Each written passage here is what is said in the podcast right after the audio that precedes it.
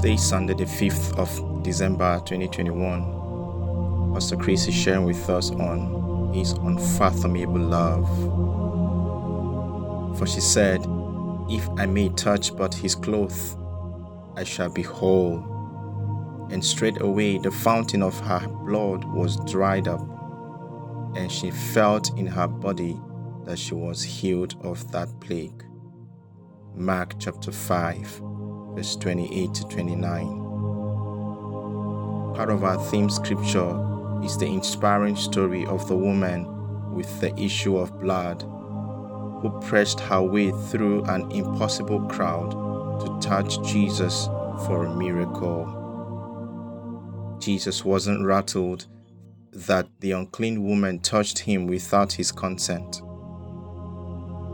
Remember, under the law of Moses, it was unlawful for such a woman to be seen in public, let alone make a contact with other people, because she was hemorrhaging, making her unclean. But Jesus, ever so loving and gracious, addressed the woman with such endearment. He said, Daughter, be of good comfort. Thy faith hath made thee whole. Go in peace. Is found in Luke chapter 8, verse 48. Think about the Master's gracious disposition to this woman. His love is beyond human comprehension, it's unfeigned and divine. Also, consider how he healed lepers in his days. Luke chapter 5, records a beautiful story of how he touched and healed a certain leper. The Bible says, And it came to pass, a man full of leprosy, who seeing Jesus fell on his face and besought him, saying, Lord, if thou wilt, thou canst make me clean. And he put forth his hand and touched him, saying, I will, be thou clean and immediately the leprosy departed from him. It's found in Luke chapter 5, verse 12 to 13. The master didn't get infected from making contact with the infected man, rather, he cured the infection. That's the kind of person you should emulate. That's the example to follow not those who advise you to hide from viruses and infections that Jesus gave you the power to heal.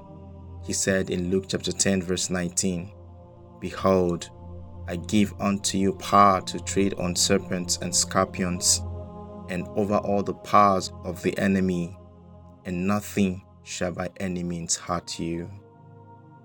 I'm inspired by Jesus, and you should be too.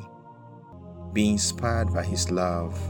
Be inspired by how He affectionately touched the untouchable of broken humanity in His day, as He still does today. How bathe through us. Hallelujah. Our prayer. Dear Father, thank you for your love nature that's fully expressed in and demonstrated through me. I manifest your love in divine presence to the sick, the weary, and the overburdened today.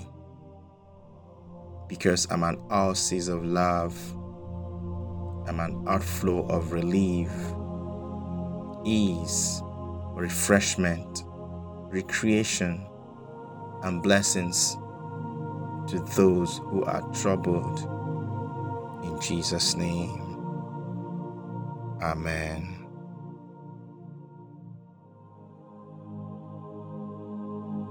I trust you've been blessed by today's devotional. If you're yet to give your life to Christ, I invite you to make Jesus the Lord of your life today by praying this prayer after me.